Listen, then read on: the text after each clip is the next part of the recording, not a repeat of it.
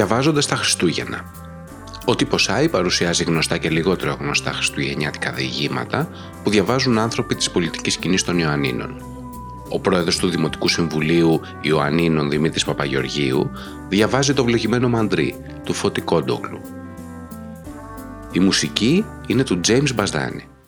Κάθε χρόνο ο Άγιος Βασίλης στις παραμονές πρωτοχρονιάς γυρίζει από χώρα σε χώρα και από χωριό σε χωριό και κτυπά τις πόρτες για να δει ποιος θα τον δεχτεί με καθαρή καρδιά. Μια χρονιά λοιπόν πήρε το ραβδί του και τράβηξε.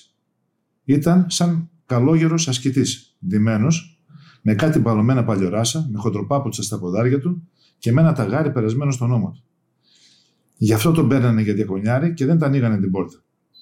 Ο Άγιος Βασίλης έφυγε λυπημένος γιατί έβλεπε την απονιά των ανθρώπων και συλλογιζόταν τους φτωχούς που διακονεύουν επειδή έχουν ανάγκη.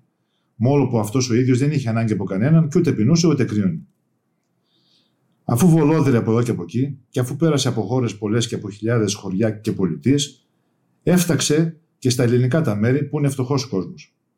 Από όλα τα χωριά πρόκρινε τα πιο φτωχά και τράβηξε κατά εκεί, ανάμεσα στα ξερά βουνά, που βρισκόταν κάτι καλύβια πεινασμένη λεμπεσουριά. Περπατούσε νύχτα και ο χιονιάς βογκούσε, η πλάστη ήταν πολύ άγρια, ψυχή ζωντανή δεν ακουγότανε, έξω από κανένα τσακάλι που γάβγιζε. Αφού περπάτηξε κάμποσο, βρέθηκε σε ένα απάγγιο που έκοβε αέρας από ένα μικρό βουνό και είδε ένα μαντρί κολλημένο στα βράχια.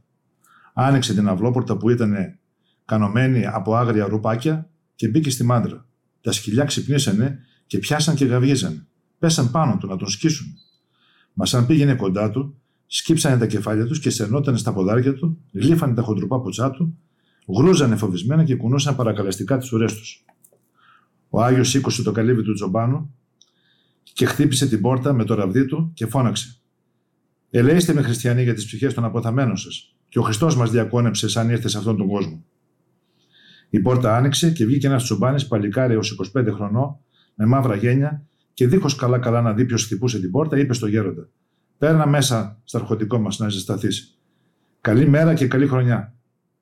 Αυτός ο Τσουμπάνης ήταν ο Γιάννης Ομπάικας, που τον λέγανε Γιάννη Βλογημένον, άνθρωπος αθώος σαν τα πρόβατα που βόσκαγε, αγράμματος ολότελα. Μέσα στην καλύβα έφεγε με λιγοστό φως ένα λιχνάρι. Ο Γιάννης, αν είδε το φως, πως ο Μουσαφίρης ήταν γέροντας, καλόγερος, πήρε το χέρι του και τα σπάστηκε και το έβαλε πάνω στο κεφάλι του.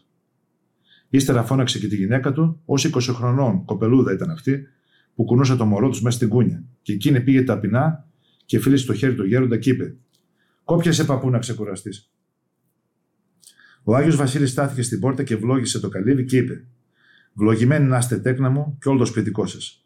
Τα πρόβατά σας να πληθαίνουν ως το Ιώβ μετά την πληγή και ως το Εβραάμ και του Λάβαν. Η ειρήνη του κύριου ημών Ιησού Χριστού να είναι μαζί σας. Ο Γιάννης έβαλε ξύλα στο τζάκι και ξελόχισε τη φωτιά. Ο Άγιος απίθωσε σε μια γωνιά το ταγάρι του, ύστερα έβγαλε τον παλωμένο ράσο του και απόμενε με το ζωτικό του. Τον βάλανε και έκατσε κοντά στη φωτιά και η γυναίκα του βάλε μια μαξιλάρα να κουμπίσει. Ο Άγιος Βασίλης γύρισε εκεί δε γύρω του και ξανά πε μέσα στο στόμα του. Βλογημένο να είναι το, το καλύβι. Ο Γιάννης μπαινόβγαινε για να φέρει το ένα και τ' άλλο, η γυναίκα του μαγείρευε, ο Γιάννης ξανά ανέχνε ξύλο στη φωτιά. Μονομιά φεγκοβόλησε το καλύβι με μια νιαλιώτικη λάμψη και φάνηκε σαν παλάτι. Τα δοκάρια σαν να ήταν μαλαμοκαπνισμένα και οι πιτιές που ήταν κρεμασμένες σαν να γυναίκανε χρυσά καντήλια. Τα τυρόβόλια και καρδάρες και τα άλλα τα σύνεργα που τυροκομούσε ο Γιάννης, λες και ήταν διαμαντοκολλημένα και τα ξύλα που κεγότανε στη φωτιά ευωδιάζανε σαν μοσκολίβανο και δεν τρίζανε όπως τρίζανε τα ξύλα της φωτιάς, παραψέλνανε σαν τους αγγέλους που είναι στον παράδεισο. Ο Γιάννης ήταν καλός άνθρωπος όπως τον έφτιαξε ο Θεός Φτωχός ήταν. Είχε λίγα πρόβατα, μα πλούσια καρδιά. Τη πτωχία τα πλούσια. Ήταν κι αυτός καλός, μα είχε και καλή γυναίκα. Και όποιος τύχαινε να χτυπήσει την πόρτα τους, έτρωγε και έπινε και κοιμόταν. Κι αν ήταν και επικραμένο, έβρισκε παρηγοριά. Γι' αυτό ο Άγιος Βασίλης κόνεψε στο καλύβι τους, ξημερώνοντας πρωτοχρονιά, παραμονή της χάρης του και έδωσε την ευλογία του. Εκείνη τη νύχτα τον περιμέναν όλες οι πολιτείες και τα χωριά της Οικουμένης, αρχόντι δεσποτάδες και επίσημοι άνθρωποι, Πλην εκείνος δεν πήγε σε κανέναν τέτοιον άνθρωπο, παρά πήγε στο μαντζί του Γιάννη του βλογημένου. Σαν βολέψανε τα πρόβατα, μπήκε μέσα ο Γιάννης και λέγει στο γέροντα. Γέροντα, μεγάλη χαρά που έχω απόψε που Να ακούσουμε κι εμείς κανένα γράμμα, γιατί δεν έχουμε εκκλησιά κοντά μας, μήτε καν ρημοκλήση. Εγώ αγαπώ πολύ τα γράμματα της θρησκείας μας και ας μην τα καταλαβαίνω, γιατί με ξύλο απελέκητο. Μια φορά μας ήρθε ένας γέροντας Αγιονορίτη και μας άφησε τούτη την αγιώτικη φυλάδα, και αν λάχει να περάσει κανένας γραμματιζούμενος καμιά φορά, τον βάζω και τη διαβάζει. Εγώ όλα τα γράμματα που ξέρω είναι τρία λόγια, που έλεγε και ένας γραμματιζούμενος, που βγάζε λόγο στο χωριό, δύο ώρες από εδώ, και από τις πολλές φορές που τα έλεγε τυπωθήκανε στη θύμησή μου. Αυτός ο γραμματικός έλεγε και ξανά έλεγε. Σκόνεται ο μήτερ του και κοιτούν, ασπάζεται και του λέγει τέκνον μου. Τέκνον μου, αυτά τα γράμματα ξέρω. Ήταν μεσάνεκτα. Ο Αγέρας βογκούσε. Ο Άγιος Βασίλης σηκώθηκε απάνω και στάθηκε γυρισμένος κατά την Ανατολή και έκανε το σταυρό του τρεις φορές.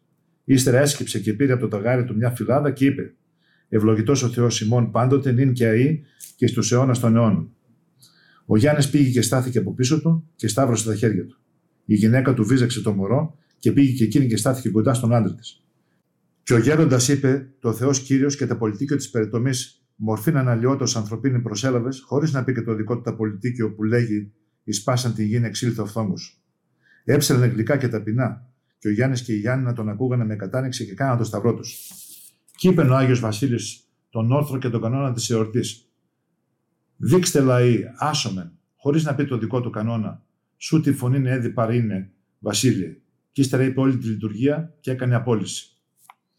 Καθίσαν στο τραπέζι και φάγανε ο Άγιος Βασίλειος ο Μέγα, ο Γιάννης ο Βλογημένο, η γυναίκα του και ο Μπάρμπα Μάρκος, ο βουβός που τον είχε συμμαζέψει ο Γιάννης και τον βοηθούσε. Και σαν αποφάγανε, έφερε η γυναίκα τη Βασιλόπιτα και την έβαλε πάνω στο σοφρά. Και ο Άγιος Βασίλης πήρε το μαχαίρι και σταύρωσε τη Βασιλόπιτα και είπε: Εις το όνομα του Πατρός και του Ιού και του Αγίου Πνεύματος. Και έκοψε το πρώτο το κομμάτι και είπε: Του Χριστού.